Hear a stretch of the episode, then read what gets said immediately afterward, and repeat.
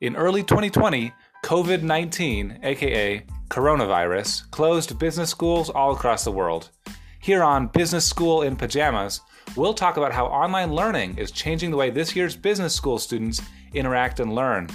From socializing while social distancing to online classroom etiquette and study tips, the purpose of this podcast is to give some hope and fun and just helpful distraction during a time of disruption. I'm your host, Ryan Brown, a first year MBA student at Brigham Young University's Marriott School of Management, and this is Business School in Pajamas.